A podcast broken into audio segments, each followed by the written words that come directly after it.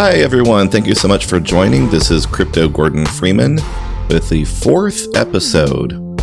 Thank you so much for joining the Club 21M podcast. I'm your host, Crypto Gordon Freeman.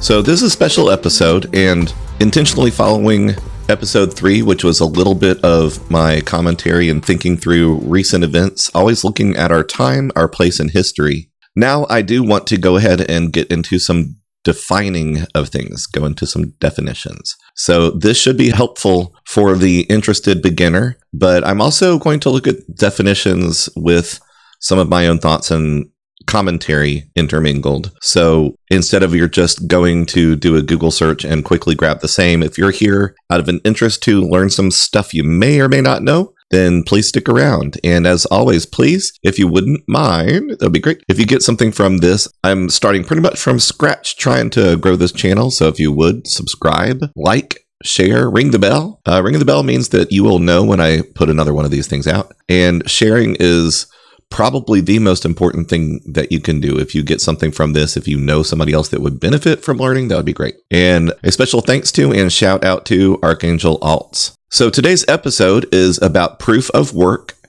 and proof of stake. So they're probably the two main categories of things that you'll want to understand dealing with the underlying mechanisms that are used to make all this crypto stuff work what's running this engine across all these networks of things.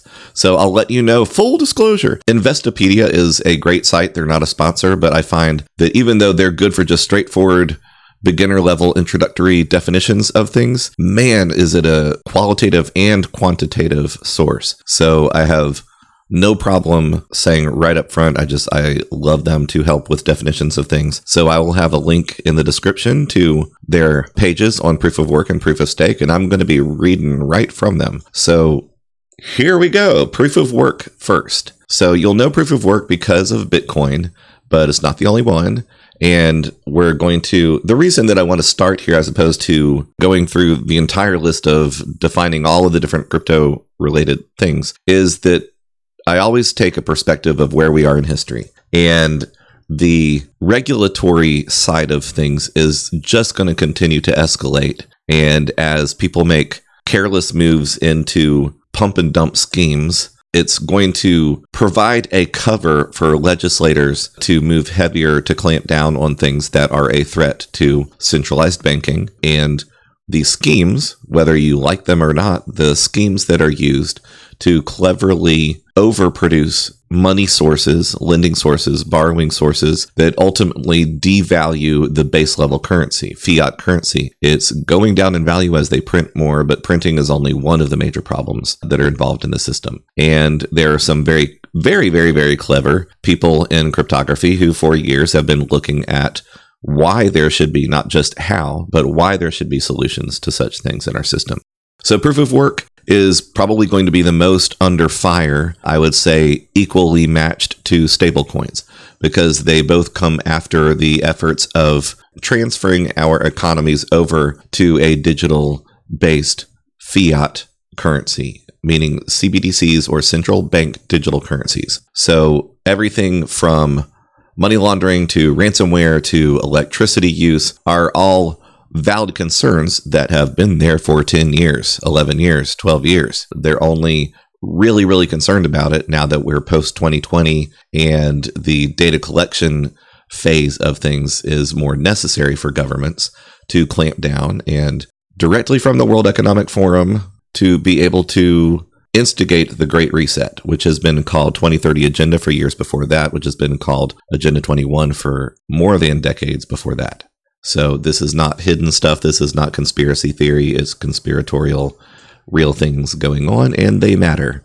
So they're important to understand. And if you are a believer in freedom and decisions and individual property rights, lots of things that I think matter to some people, then you're going to want to understand this stuff. And this is your time to understand it. So, proof of work. Proof of work describes a system that requires a non insignificant but feasible interesting wording, amount of effort in order to deter frivolous or malicious uses of computing power, such as sending spam mails, launching denial of service attacks.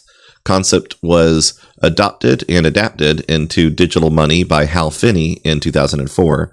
through the idea of reusable proof of work using SHA-256 hashing algorithm. Hal Finney could be looked at as the grandfather of Bitcoin and subsequent cryptocurrencies. Uh, he certainly was one of the most direct, respected, and important figures in helping Bitcoin adoption when it went from you know zero to being worth a dollar, let's say. So, following its introduction in 2009, Bitcoin became the first widely adopted application of Finney's proof of work idea. Finney was also the recipient of the first Bitcoin transaction. Uh, so, these are things that you would not find people debating. These are things that are based in fact. I don't think that anybody would argue against these. So, we're talking about digitalized, decentralized networks of consensus. So, one of the things that I'm going to draw together proof of work and proof of stake towards the end of this, once I have defined both of them, is to look at the difference between centralization, decentralization, and consensus. So, in fact, I'm going to pull up a definition of consensus for us right now. So, extremely simply put, and thank you, Google, uh, consensus is a general agreement. One could say a consensus view. Let's not make it any more complicated than that. So, proof of work is a decentralized consensus mechanism that requires members of a network to expend effort solving an arbitrary mathematical puzzle to prevent anybody from gaming the system. Proof of work is used widely in crypto, specifically mining, for validating transactions and mining new tokens. Due to proof of work, Bitcoin and other cryptocurrency transactions can be processed peer to peer in a secure manner without the need for a trusted third party. So we're thinking Bitcoin, Litecoin, and a lot of the early Bitcoin hard forks, new coins that wanted to come out directly on the same protocol. Proof of work at scale requires huge amounts of energy, which only increases as more miners join the network. Proof of stake was one of several novel consensus mechanisms created as an alternative to proof of work. So, understanding proof of work, this explanation will focus on the proof of work as it functions in the Bitcoin network. So, we're talking in a distributed ledger known as blockchain uh, with a record of all transactions, sequential blocks. The blockchain is the ledger, and uh, these are sequential blocks where nobody can spend their holdings twice. So it, it is designed to eliminate the double spend problem. Uh, to prevent tampering, the ledger is public or distributed. An altered version would quickly be rejected by other users. So blockchain is designed for security for efficiency, but also um, to make sure to reject anything that is not accurate information. So, sequence is one of the protective measures that blockchain uses. The way that users detect tampering in practice is through hashes, long strings of numbers that serve as proof of work. But a given set of data through a hash function will only generate one hash. Due to the avalanche effect, however, even a tiny change to any portion of the original data will result in a totally unrecognizable hash. Whatever the size of the original data set, the hash generated by a given function will be the same length. So all of the encrypted hash function data is the exact same length, which reduces memory buildup over time. It makes it possible for them to then create, I believe, what they called Merkle trees, which is you don't have to verify every single thing at the base level structure. There's a slightly higher level structure used to verify and store everything as history proceeds you have you know hundreds of gigabytes worth of data that could become uh, too big and slow. So Bitcoin's structure is designed to remain efficient as time goes on and more transactions happen every day. It's also capable of keeping up with faster computers, faster hard drives, etc.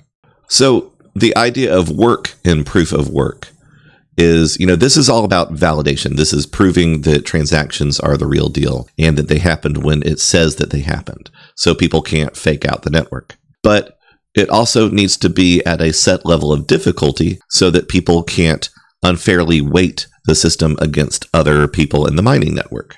So this is, think of it almost like a programmed fairness taking place. So a new block is being mined essentially every 10 minutes. Setting difficulty is done by creating a difficulty target for the hash. Uh, the lower the target, the smaller the set of valid hashes, and the harder it is to generate. In practice, this means a hash that starts with a very long string of zeros. So The very first use of proof of work was designed to be a solution to the early internet days growing problems of spam email. So I guess in some ways we have Richard Hart to thank for this. uh, I'm I'm joking, but not really. Uh, Richard Hart was like the first.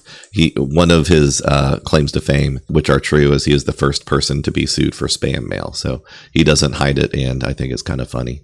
So you learn as you go, right? So I think that there's some technicalities you really don't need to know. You could learn about number used once, nonce, which is um, used to just help make sure that hashes work the way that they're supposed to do.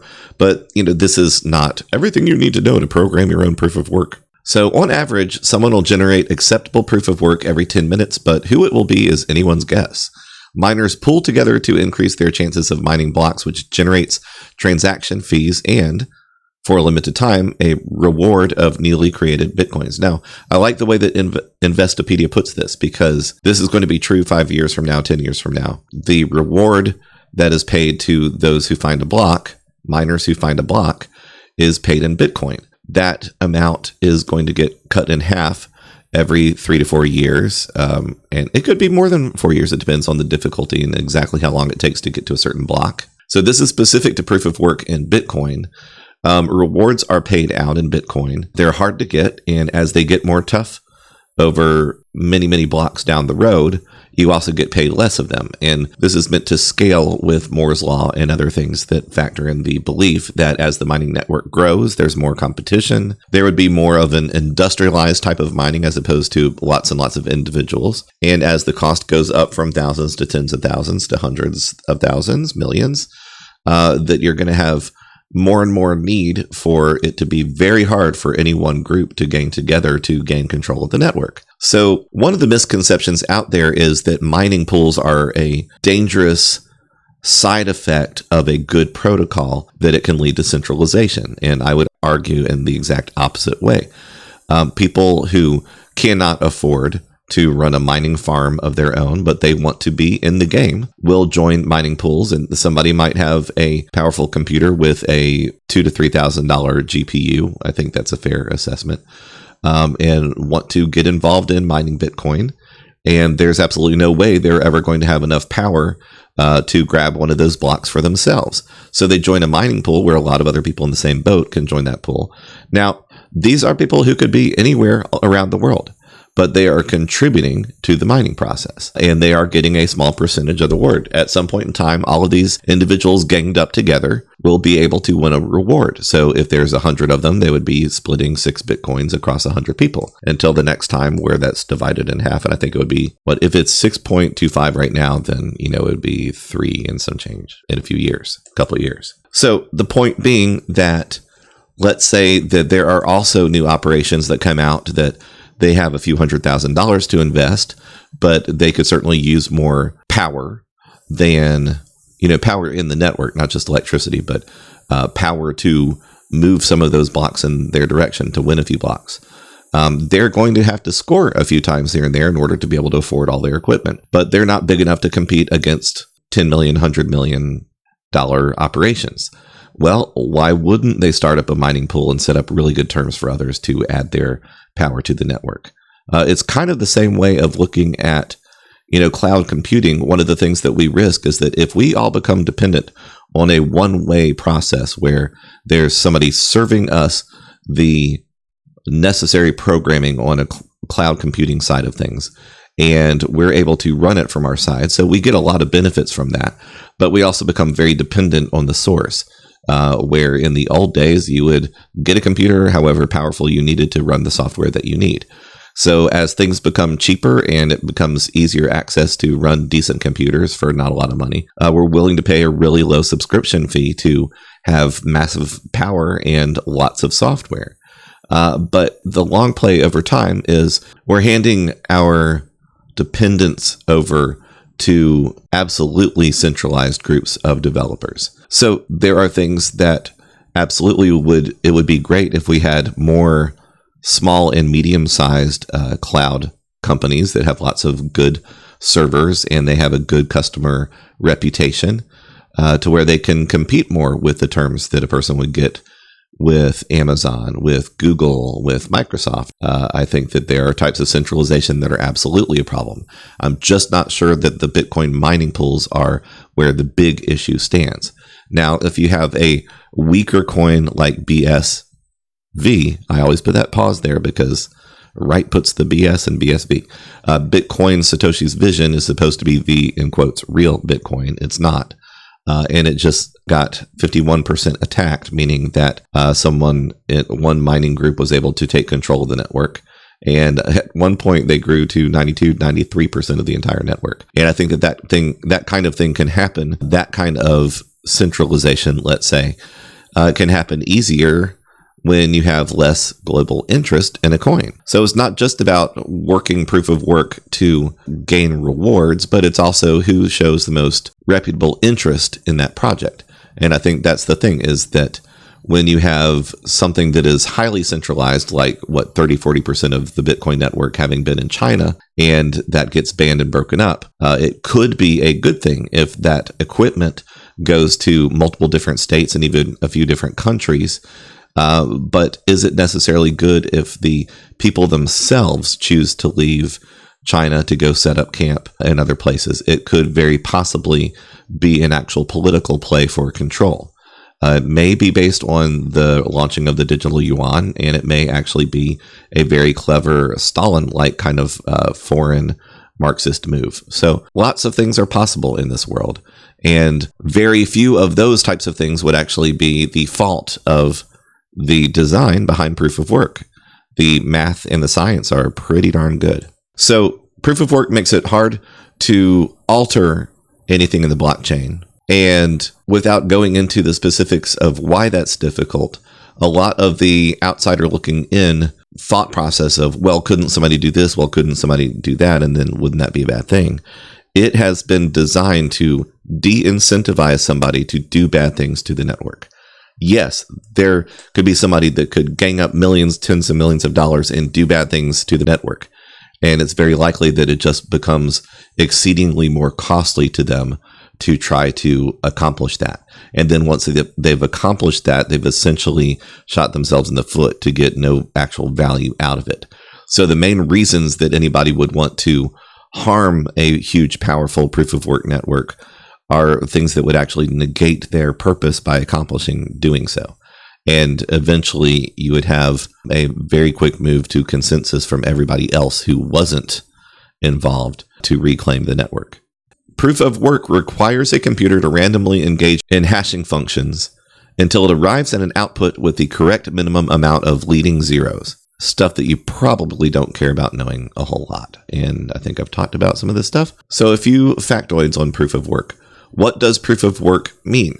Proof of work requires nodes on a network to provide evidence that they have expended computational power, which is the work, in order to achieve consensus in a decentralized manner and to prevent bad actors from overtaking the network. How does proof of work validate a crypto transaction?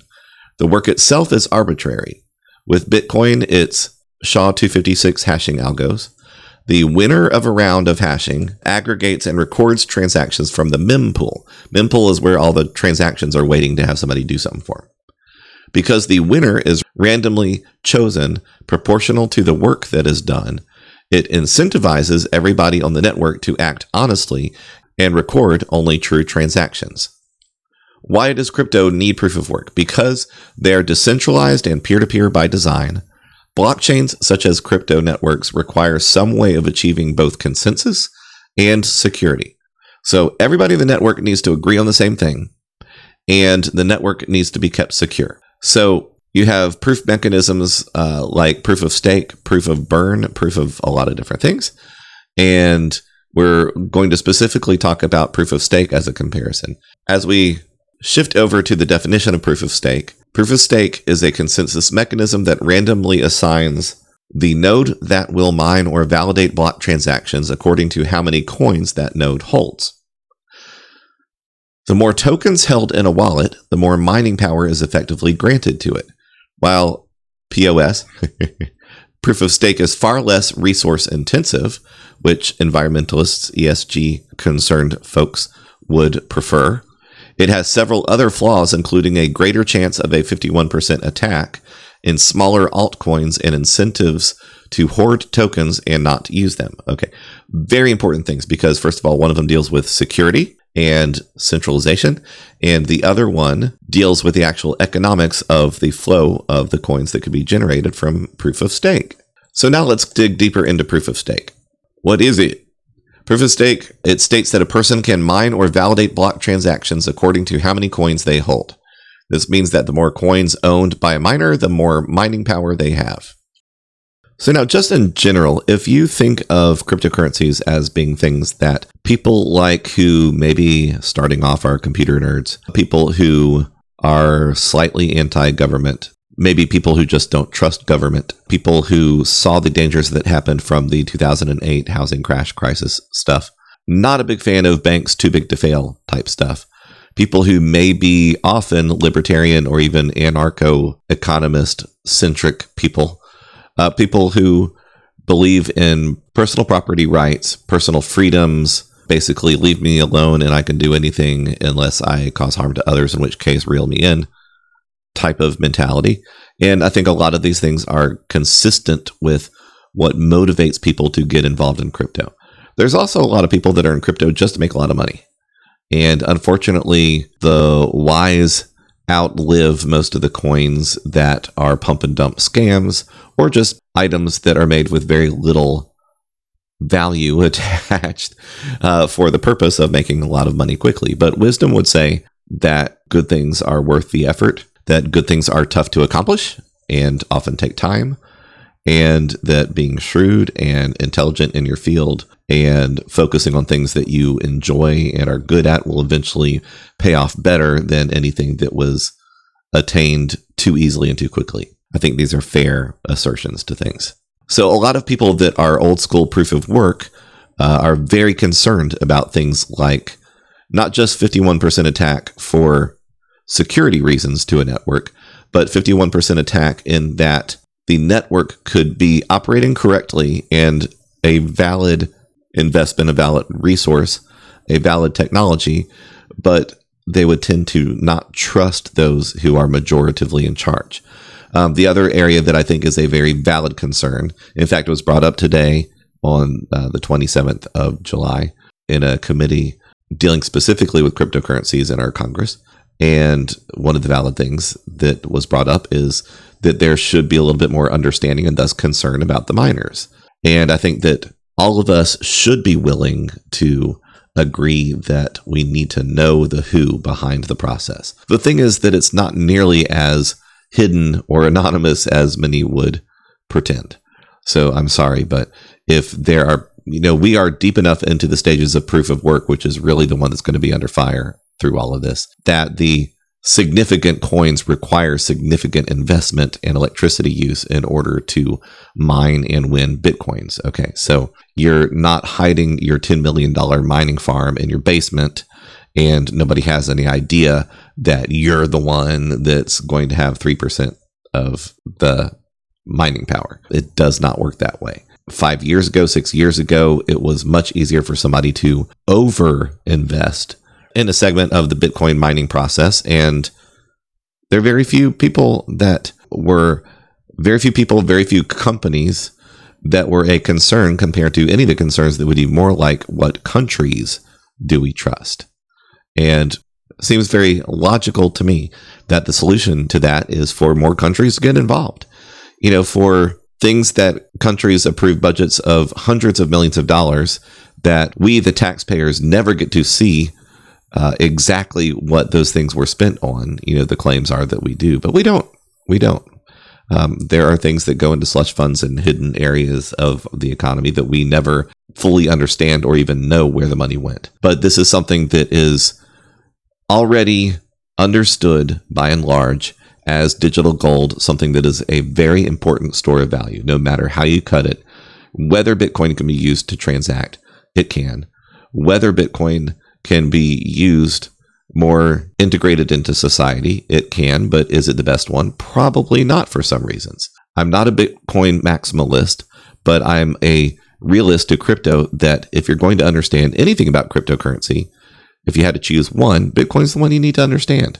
Ethereum, there's a good argument to say that maybe you need to know more about Ethereum than Bitcoin, but I don't think we're quite there yet. So, anyway, speaking of which, Ethereum is going to be the most popular proof of stake when they shift over to Ethereum 2.0. More about proof of stake. So, just all of that segue to say that uh, consensus building and who controls the mining are at the center of a lot of people's concerns, and it should be. Proof of stake cryptocurrency miners can mine or validate block transactions based on the amount of coins a miner holds. Proof of stake was created as an alternative to proof of work, which is the original consensus algorithm in blockchain technology used to confirm transactions and add new blocks to the chain.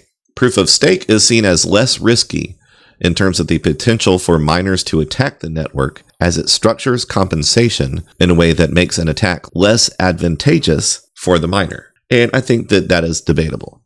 I think that's the reason that proof of stake is seen as safer, less risky. But I think that when you have a personal cost, electricity, per se, uh, cost of equipment, it is not a good incentive for you to attack the thing that can reward you for that cost. Whereas staking, the idea is that if it's the coins that you own that you're protecting, then you don't want to unfairly attack something by having more of the asset that is of value to you. We're kind of talking about the same thing.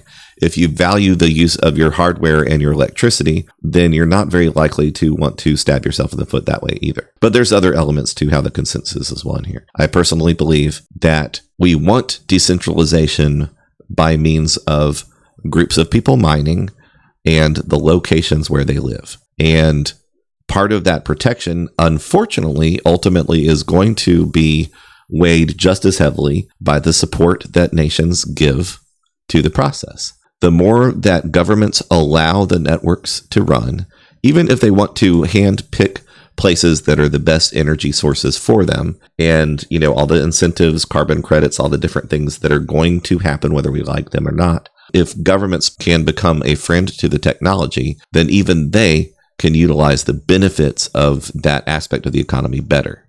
And I think that what we're going to find is that if CBDCs are not used for data collection, but rather used as the fluidity in and out of markets, then liquidity is not necessarily a bad thing. I just, I personally have a natural distrust of why intentions behind. And I think that when the CCP is the one leading the way with the digital yuan. They're the first major CBDC that is working with tens of millions of people. Uh, that's probably not the model of freedom because they're not a network of freedom. They're not a country of freedom. Uh, the people can be wonderful people. There can be wonderful areas of academia. There can be wonderful areas of business, innovation. Certainly, one of the more hardworking and efficient sectors in the world, but there is a government that you should rightly not trust. Understanding proof of stake. The proof of stake was created as an alternative to proof of work, designed to tackle inherent issues in the latter. Currently, only altcoins use the proof of stake concept, and that's logical enough because an altcoin is defined as anything that's not Bitcoin. When a transaction is initiated, the transaction data is fitted into a block with a maximum capacity of one megabyte and then duplicated across multiple computers or nodes on the network. The nodes are the administrative body of the blockchain and verify the legitimacy of the transactions in each block. Well, I really like that. That's a great sentence. Let me read that again. The nodes are the administrative body of the blockchain and verify the legitimacy of the transactions in each block. Never need to say that any better or, or different. To carry out verification, nodes or miners would need to solve a computational puzzle known as the proof of work problem. The first miner to decrypt each block transaction problem gets rewarded a coin. Once a block of transactions has been verified, it is added to the blockchain, a public transparent ledger. How does proof of stake address mining power? Mining requires a great deal of computational power, running cryptographic calculations, uses a lot of electricity. Proof of stake seeks to address the power consumption of proof of work by attributing mining power to the proportion of coins held by a miner. This way, instead of utilizing energy to answer proof of work puzzles, a proof of stake miner is limited to mining a percentage of transactions that is reflective of their ownership stake. For instance, a miner who owns 3% of the coins available can theoretically mine only 3% of the blocks. Now, I'll just go ahead and insert here. You know, I told you I'm going to talk about decentralization, centralization, and consensus and the economics thereof. And one of the points that I want to make there is that proof of stake can have any kind of economic design to the actual issuance of the coins. For instance, they could say, you know, every 30 days, we're going to distribute a million coins somewhere. And those are going to go to the miners. Those are going to go to the founders of the project. Those are going to dump directly onto the exchanges. They could also burn coins. They could say every however many months, every days, whatever, we're going to erase a certain number of coins with the hope that eventually it will start to increase the value of the coins as we go along.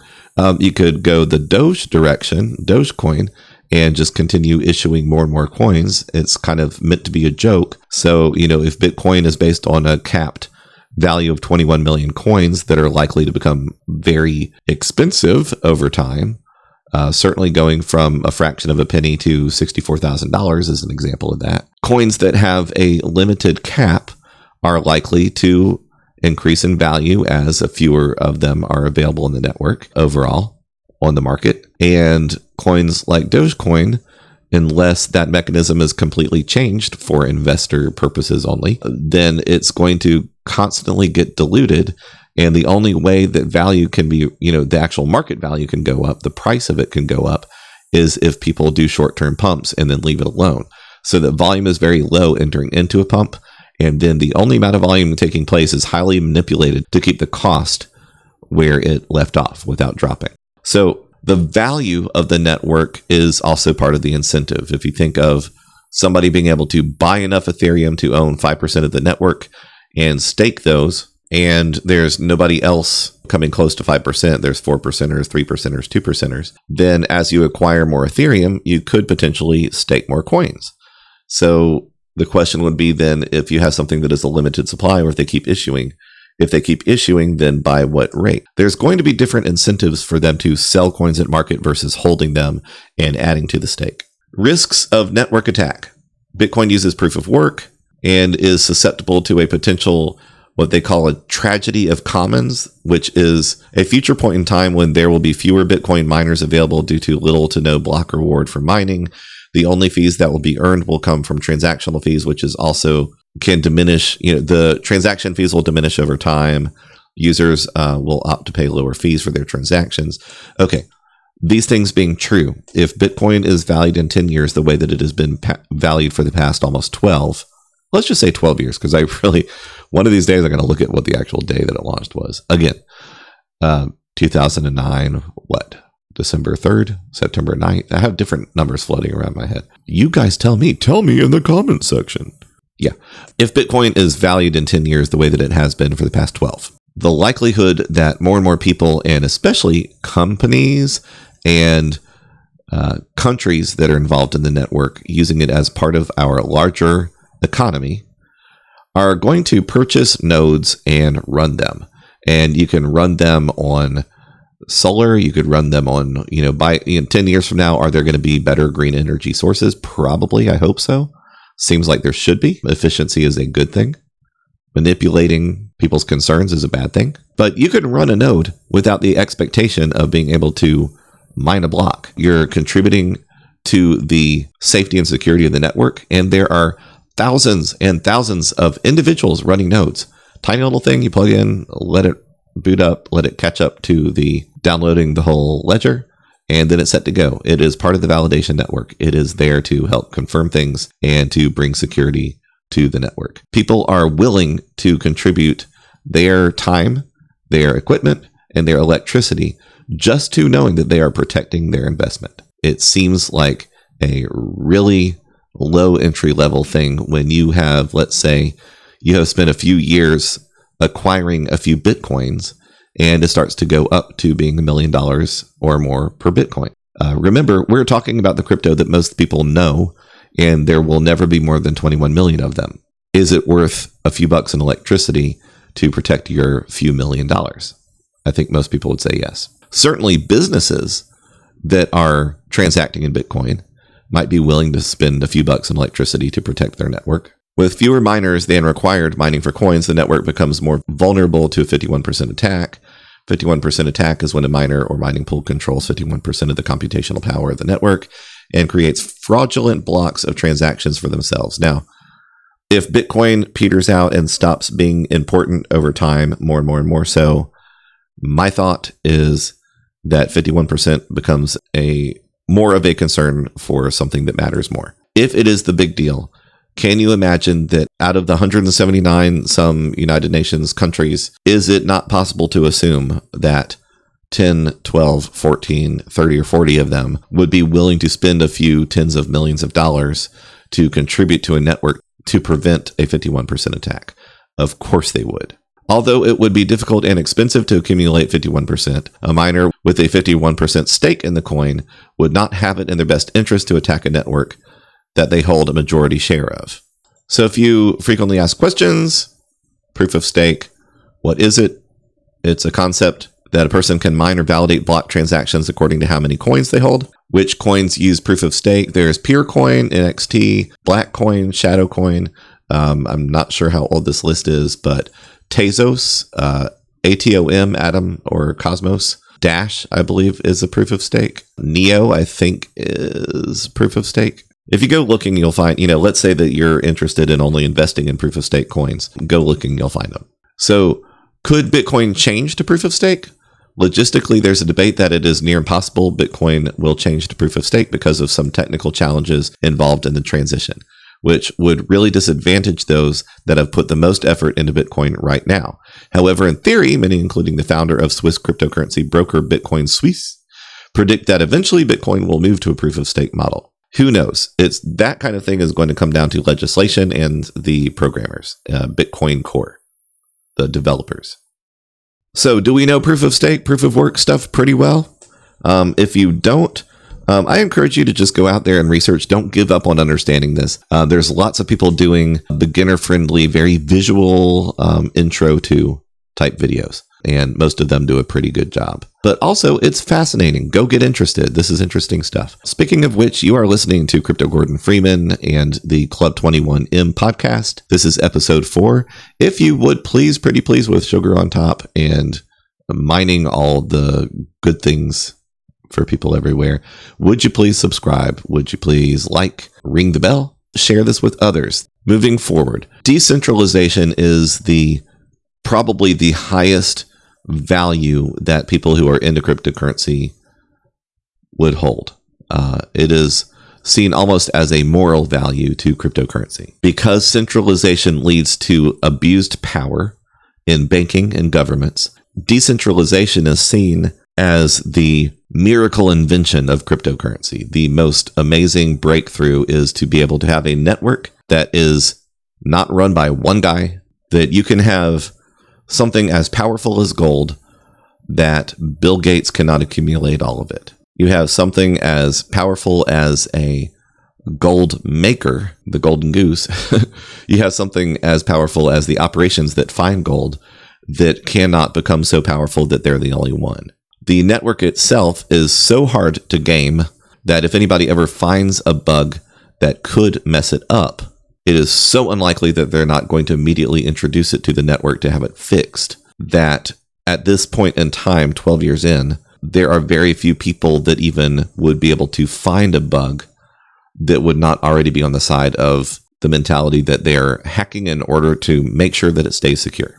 So decentralization is the fact that you have these computers running in the network all lending a hand to make sure that things remain secure.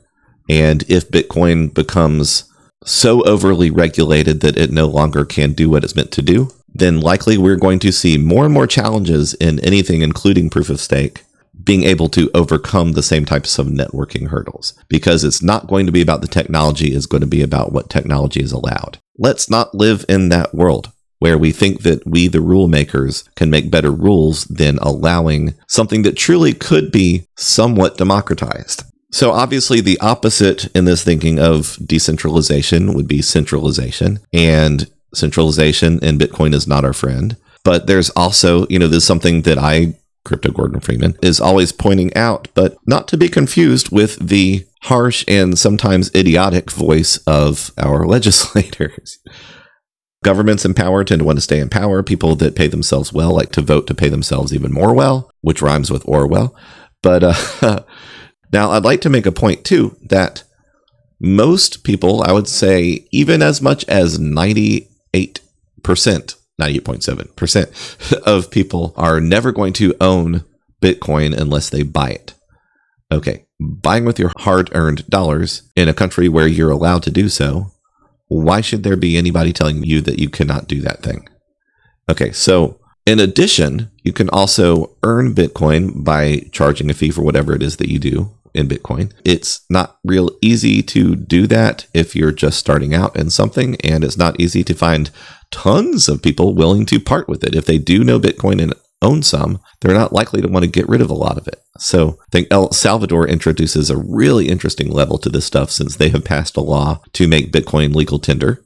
And we're going to see, I'm going to guess at least five other countries will make it before the legislation gets ridiculous, before our regulators try to ban Bitcoin and be all CCP up in here.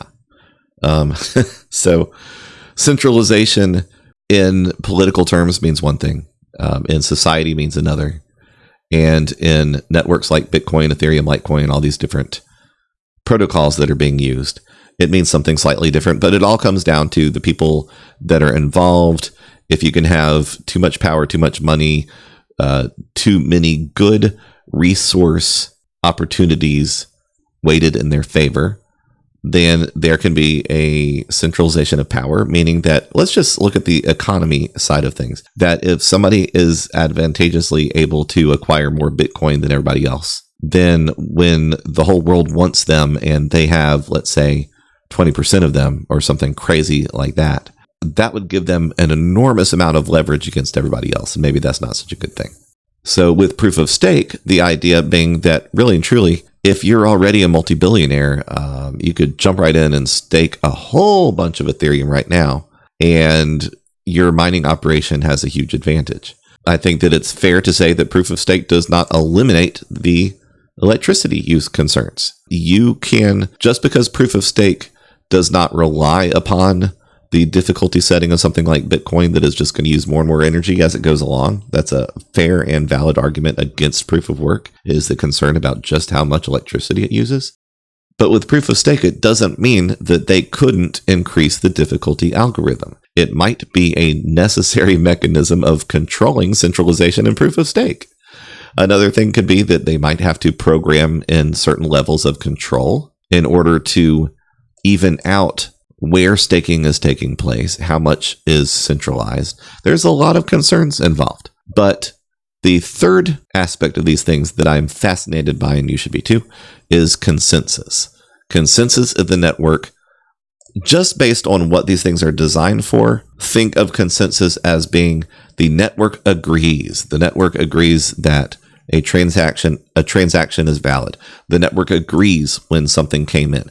The network agrees at the cost of something. The network agrees to allow something in to confirm it. The network agrees that this has all been done correctly. Put it in the ledger. The network agrees that somebody's trying to game this thing. Turn it down. Let this one time out. This one was done wrong. All these different things that are built into the code to make sure that all the stuff is done right are computers and those who own the computers giving consensus to something. Okay, there's that.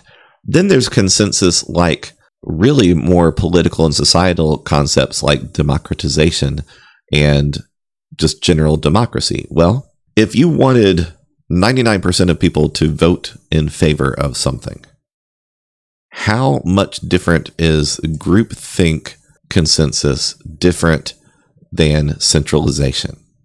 Okay, get with me here. Centralization, we think of it in terms of power and control and, and gaming a network, uh, security problems, tyranny in governments, these types of things. Centralization is bad because one company gains a monopoly in too many different areas, just something that becomes too powerful. But consensus can essentially be centralization in a whole different form. You can have philosophical centralization. You can have a societal centralization? What if enough people can be gamed into believing something through a false sense of logic that is by the laws of nature and science, and some would even say reason or moral code, not true? consensus may not necessarily be the right thing for certain things. So then the question becomes should you hard code in practical deterrence from the wrong kind of consensus? So, really, in these networks, consensus really means that you're agreeing to the right terms so that the network works correctly. But there's also consensus through voting. And it's certainly one of the bigger deals in proof of stake, in that earning a certain number of coins earns you voting rights. And what are the kinds of things that can be voted upon? Well, only the things that are being presented. Now, whoever is programming the code to this coin and its network can say, now we don't want any of that. They could say, we're only going to allow people who stake to vote on certain things that we've already agreed to.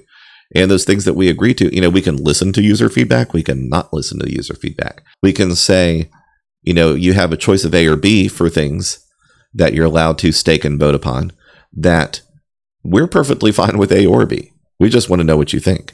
So consensus building can be important where if you have something that is an important feature of the coin that some people are not going to go along with and others might, then you really need to get the feedback of the network itself, not what people say online, not what people claim in forums, not what people on YouTube make videos about, but the people who are actually going to be putting their time or their equipment or their electricity or all of it, including their coins and their money. You need to know what future path they're willing to take with you. So consensus is important in that sense. But keep in mind that there is still a balance of control, really and truly, no matter who has made this stuff, until you get so deep in machine learning that, Lord help us, that the computers know things about the stuff that's better than what we understand, and maybe it's not better in the way that we would determine it, but what makes only mathematical sense to them. So, consensus can be very important if you need to shift from one design to another, uh, change protocols, improve a bug, change security, reduce risk, change the value of something, change the uh, lots of different principles. You need the network to agree with you. What happens if they don't?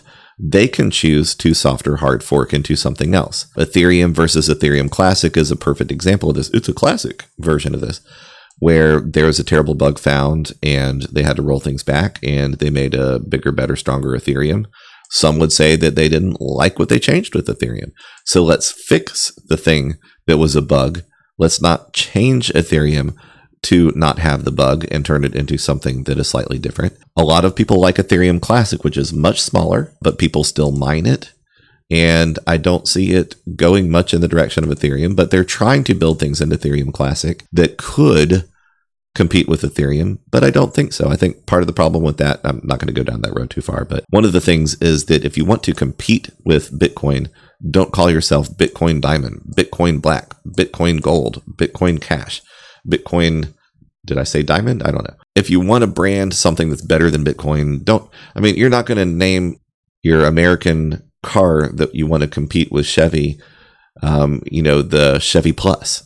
so, you know, don't give them the benefit of, you know, free advertising that you're just stacking something new on top of. Is kind of stupid. Sorry. But all that to say is that we have examples where people within the network are no, oh, I'm not going to go along with that. And they decide to stay where they are and they don't join you in the network.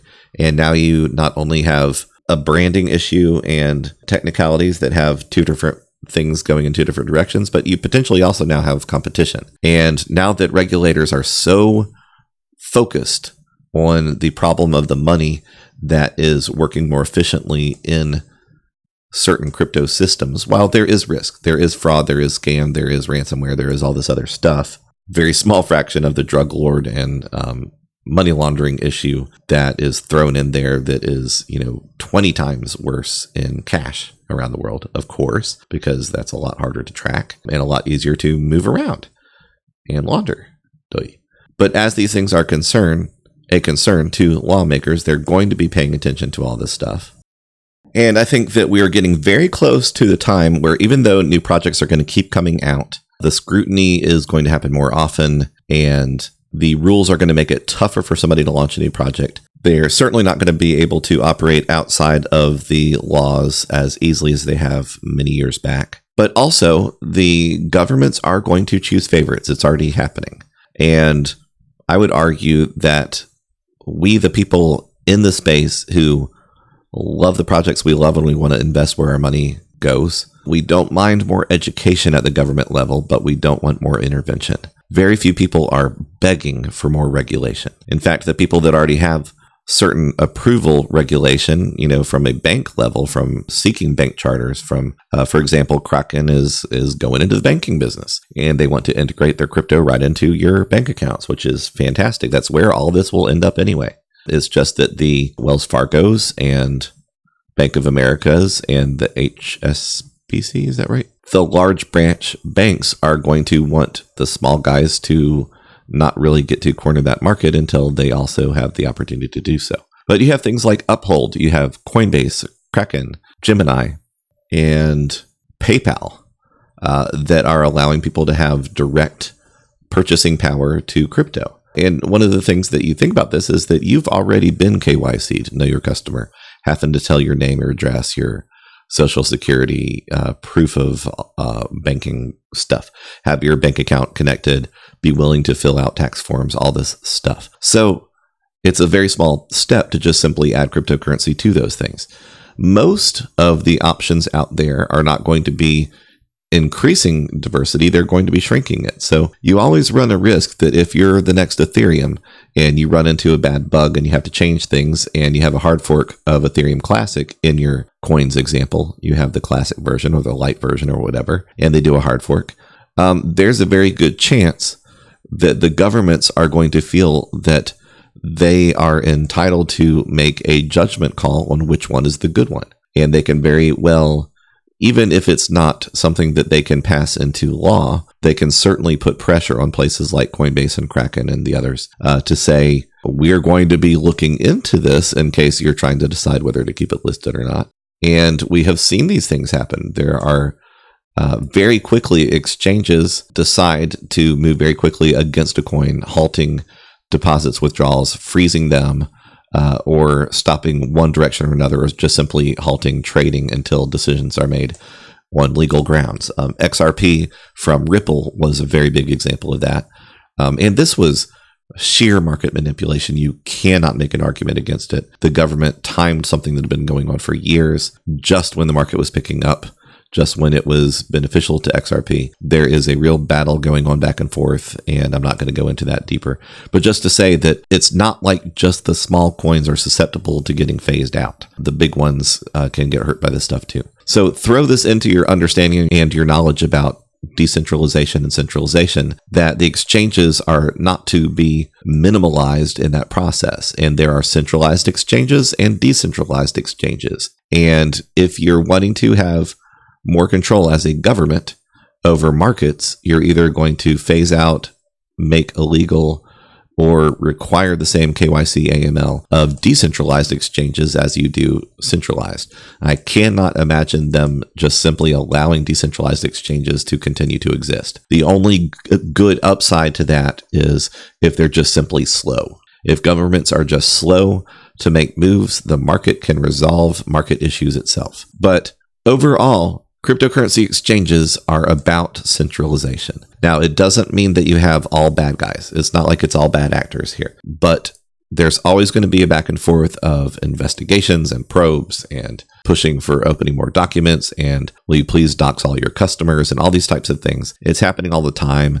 My opinion is it's kind of gross, but yes, that's my opinion. And I'm sure lots of people are going to tell me how unpopular and all the problems with that. I hope that this has brought to you a proper introductory definition of proof of work, proof of stake, and the main issues, I think, in security and centralization, decentralization, and consensus, and a few thoughts plopped on top for measure. So I hope that you've gained something from this. If you have, please subscribe, share, like, ring the bell, and of all things, please share. Please let people know that you're listening to this guy, and sometimes he actually says something that matters. If you really dislike me, then click the thumbs down and tell me so in the comments. If you really find this interesting, write in the comments. I want to start hearing from people. So super special, fantastic. Uh, you'll see the links to the Investopedia pages in the description. Thank you so much. And for now, Crypto Gordon Freeman out.